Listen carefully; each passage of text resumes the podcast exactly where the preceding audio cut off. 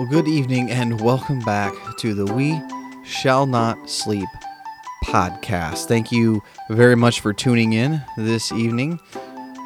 I am so grateful for your listenership. It has been phenomenal here as of late as we have returned to our long form podcasting days.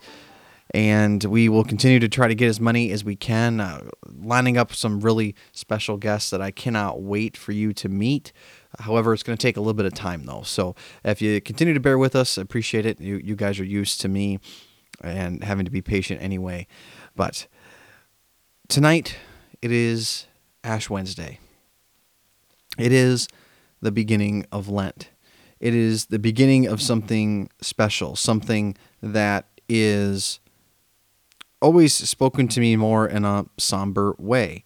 It is something that when I think about what this time, this Lenten season that we find ourselves in, what it means to us, it is something that over the years, I don't know, for some reason, maybe it's just the church culture that I found myself in, always was a more sorrowful time. Maybe maybe it was because it was introspective.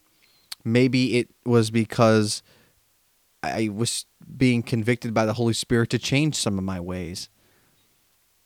But th- but this year, as I have gained a little knowledge in the pastorate, experientially wise, like spiritual wise, not that I'm more wise or anything.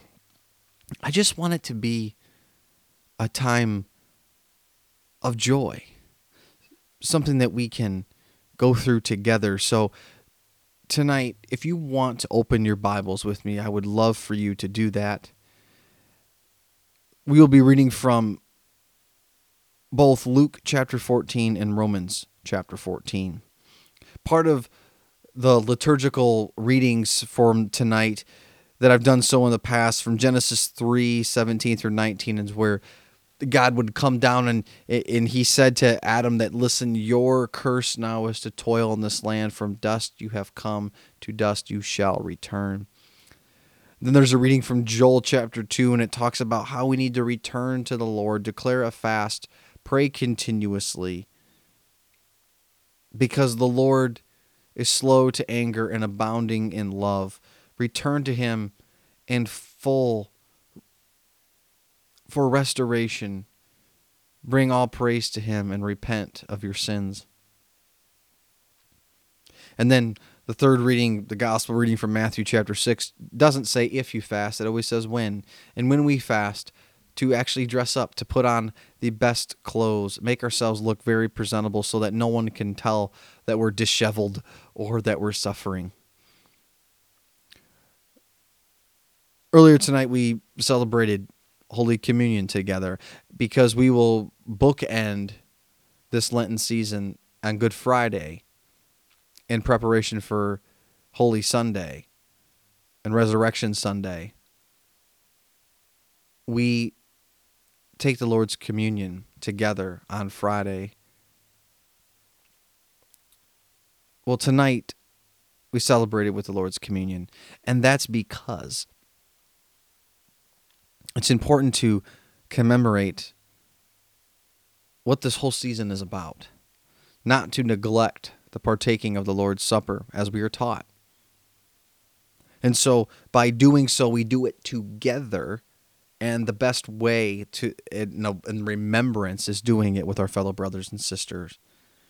But before I get to Luke uh, chapter 14, I just want to say that fasting this year, the the I called I call our church to this. That last year I had asked people, whatever you want in life, how bad do you want it? Because our Lord, He wanted reconciliation with us so badly, He went to the cross for it. Well, this year it's a sim- it's a similar style of question. Is that what is your innermost desire? What is the thing that keeps you up at night? Thing that maybe brings you to tears? The thing that I don't know, you think about, you have nightmares about, you dream of. Well, what if that were to actually come true? How would your life change? You know, for me, I, I have a desire to to find a wife and have kids. That's my biggest thing that I think about here as of late. And I'm trusting the Lord with that and allowing him to guide that.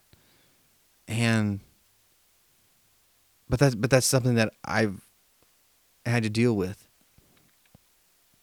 What would happen if that came true? Does that mean I don't have any more wants or desires? Or do they just simply change? Do they focus to something else? And then is it just about being a good husband and being a, a worthy father? It's just something born out of another thing. Or was it having a lot of money for certain people or having security in their finances or uh, their possessions or maybe it's a, a thing they want to work towards, a goal, right? What is that innermost desire? And maybe it's not even something that benefits you. Maybe your innermost desire is to see someone else's dream come true. Maybe it's for the benefit of somebody else in your life. And being a pastor, it's the benefit for my spiritual journey and the stuff that I'm looking for. Of course, it has an effect on other people, but the value that I have to to the church, I'm not the only one. There's a lot of people that bring far more value than what I do to the table. Well, when it comes to what we want to surrender, God wants all of us. He wants us to surrender that innermost desire to Him and allow Him to control it. And if we dedicate this time of Lent to Him through the laying of ashes, the commitment to prayer, the promise of fasting, well, what if God were to grant you exactly the thing that you are craving and wanting and desiring? It would certainly put a lot of pressure on us to be good stewards of that gift, whatever it may be. Well, as we sit in church every Sunday morning, we sit beside our fellow brothers and sisters who have their own burdens, their own pains, and they're praying that a lot of those things that they are experiencing they can be delivered from. So during Lent, we are reminded of what Christ gave us because, again, his desire of reconciliation with humanity, you could not put a price on it. He went to the cross and went to hell so we do not have to, and he conquered the grave so that this life is only temporary. That's how far he was willing to go to get everyone back into the fold. That's how much of a desire he has for our individual soul, souls. So if our desire is pure, the question I have is what are we willing to sacrifice or fast over to obtain it? What is holding us back from going deeper? And the one thing I, I am certain, for, for certain, can tell you that if you are allowing God 99% of your life, you're never going to be 100% satisfied. It's just that simple. But the best part of all of this is that we do not have to go through this journey alone.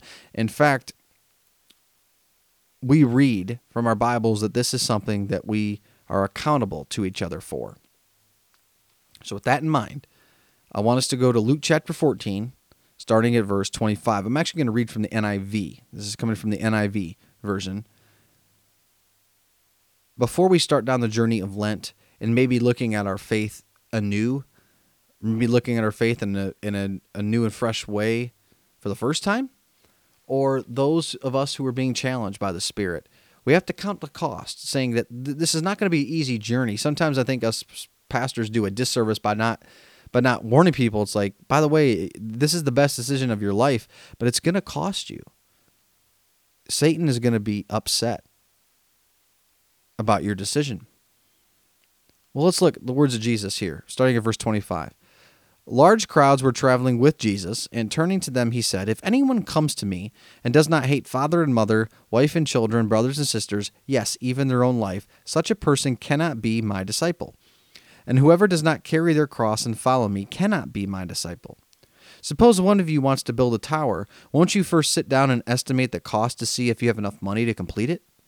For if you lay the foundation and are not able to finish it, everyone who sees it will ridicule you saying, This person began to build and wasn't able to finish. Or suppose a king is about to go to war against another king. Won't he first sit down and consider whether he is able with 10,000 men to oppose the one coming against him with 20,000? If he is not able, he will send a delegation while the other is still a long way off and will ask for terms of peace. In the same way, those of you who do not give up everything you have cannot be my disciples. Salt is good, but if it loses its saltiness, how can it be made salty again? It is fit neither for the soil nor for the manure pile. It is thrown out. Whoever has ears to hear, let them hear. You see, I think this is one of the most impactful and relatable stories from Jesus, uh, hands down. Who among us doesn't plan some sort of, you know, project or any aspects to our day? You know, I see. I think it'd be kind of funny if you were a fly on the wall in the household growing up, uh, because my dad is a planner, master packer, and when we were going on vacation, weeks ahead of time, preparation of our trailer, our boat, going over some checklists, you know, looking over notes from the previous years. Between that and my mom's meticulous way of having every single thing you could possibly want packed, I mean, it's unbelievable. I mean, ladies, you, you know this like you have like a Mary Poppins purse. You have everything in a purse that you can possibly want. It's it's unbelievable. We'd be in the middle of the Upper Peninsula and someone could ask like oh, if only we had, you know, some zip ties, duct tape, antibiotic ointment, some flint for starting a small campfire and some SOS pads. This would be a great night. And my mom would go, "Oh, I got all that stuff in the car." Like, "What? What, what are you talking about?" Like, why did you know? And it's like, "Well, I took notes and I've done this before and I know what's needed. We never went without anything. And for for the rest of us when it comes to our faith, God says and teaches us in Matthew that he's not he clothes the lilies of the field. He provides shelter for the birds of the air. How much more valuable are we than like sparrows, for example? So he will provide and care for his children. It's not going to be easy journey, but it's not no one has come to Jesus and then been without need. No one. We might experience the consequences of our own actions. We might confuse desires, wants, and needs. But he will provide and care for us. And when we put this much thought into our daily routines, vacations, shouldn't we also put that same effort into our faith journey? What will it cost us to invite God into our lives in a much more intimate way than in years prior? Simple question. And here's the other aspect to this not only counting the cost, but not just for yourself, but for the other people in your life, because we have to remember that our faith is not just for ourselves. This is a team effort. And that's where I'll get to my second passage tonight. Again, reading from the NIV, I want to read from that passage to uh, that translation tonight. Romans 14. This is about the weak and the strong. Uh, Paul mentions this later in his letter to Corinthians, 1 Corinthians 8. He's addressing those who are weaker in faith. He's addressing those who are stronger to say, you, you've got to be there for your fellow brothers and sisters who do not have the same conscience that you have. They're they're new. They're just stumbling. They, they can't run yet. They're still learning to to walk and stand on their own two feet in regards to their faith. And and Paul uses this language of food. And and in 1 Corinthians 8 it's being sacrificed to idols. And in this case it's just dietary restrictions and, and what's allowable and because he's essentially saying that food is nothing. It's it's not it's food. It's not it doesn't have um, you know magical powers or qualities. It is it's food. It's an, an inanimate object that's used for consumption so that we can stay alive. That's all that paul is saying. And some people have issues with certain other foods but what is paul's what's paul's theme here? It's about collective building and edifying of the body and it's a sa- self-sacrifice saying I'm I might be stronger in the faith but since this causes my brother or sister to stumble who's weaker in their faith I am not going to keep this faith to myself. I am going to sacrifice so that they can be built up. Starting at verse 1, he says, Accept the one, ACC, EPT, accept the one whose faith is weak, without quarreling over disputable matters. One person's faith allows them to eat anything but another whose faith is weak eats only vegetables. The one who eats everything must not treat with contempt the one who does not. And the one who does not eat everything must not judge the one who does, for God has accepted them. Who are you to judge someone else's servant? To their own master, servants stand or fall, and they will stand, for the Lord is able to make them stand. One person considers one day more sacred than another, another considers every day alike. Each of them should be fully convinced in their own mind. Whoever regards one day as special does so to the Lord. Whoever eats meat does so to the Lord, for they give thanks to God. And whoever abstains does so to the Lord and gives thanks to God. For none of us lives for ourselves alone, and none of us dies for ourselves alone. If we live, we live for the Lord, and if we die, we die for the Lord. So whether we live or die, we belong to the Lord. For this very reason, Christ died and returned to life so that he might be the Lord of both the dead and the living. You then, why do you judge your brother or sister, or why do you treat them with contempt? For we all stand before God's judgment seat. It is written, As surely as I live, says the Lord, every knee will bow before me, every tongue will acknowledge God. So then, each of one of us will give an account of ourselves to God.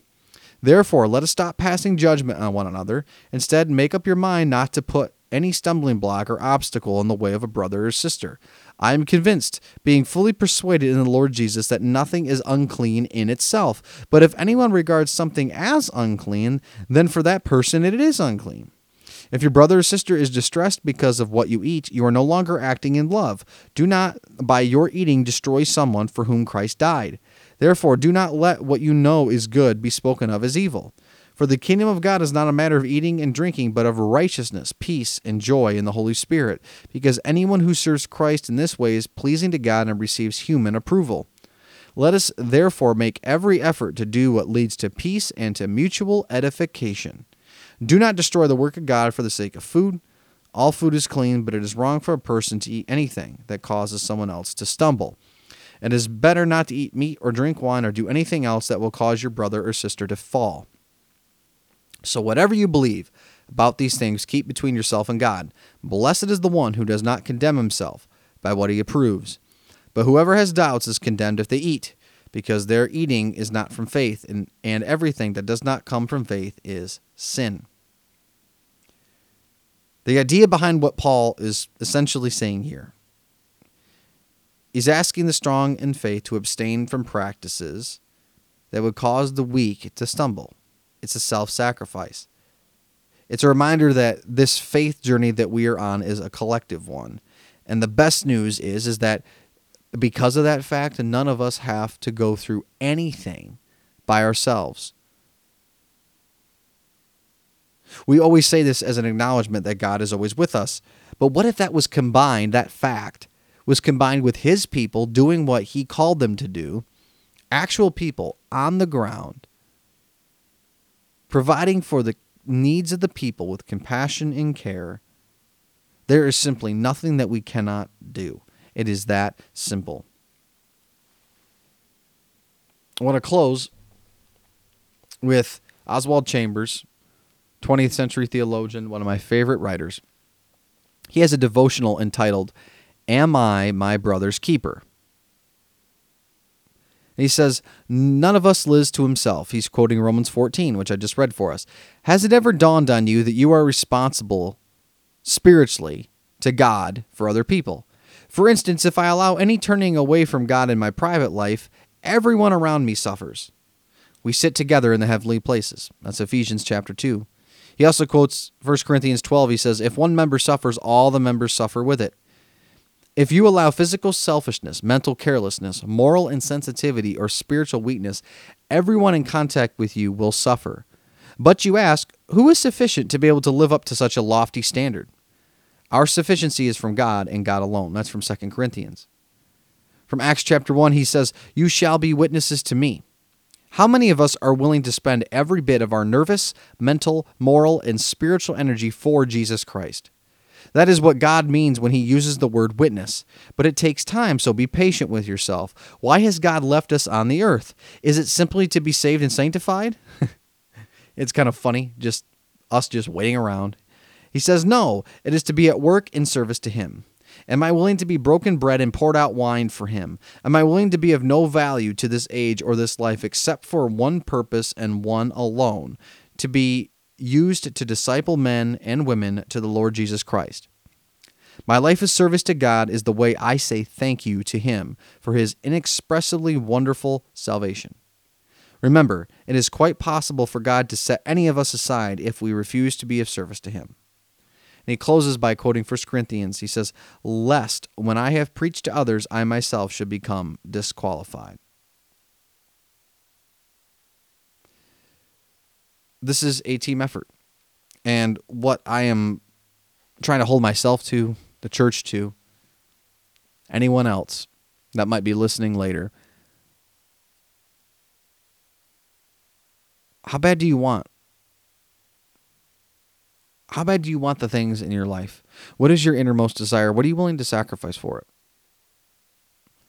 I, I pray that you do fast from something. I, I, I pray that God reveals to you what He wants and that you have the courage to take a step back and sacrifice for 40 days that one thing. We're never in this alone. We're never in this alone.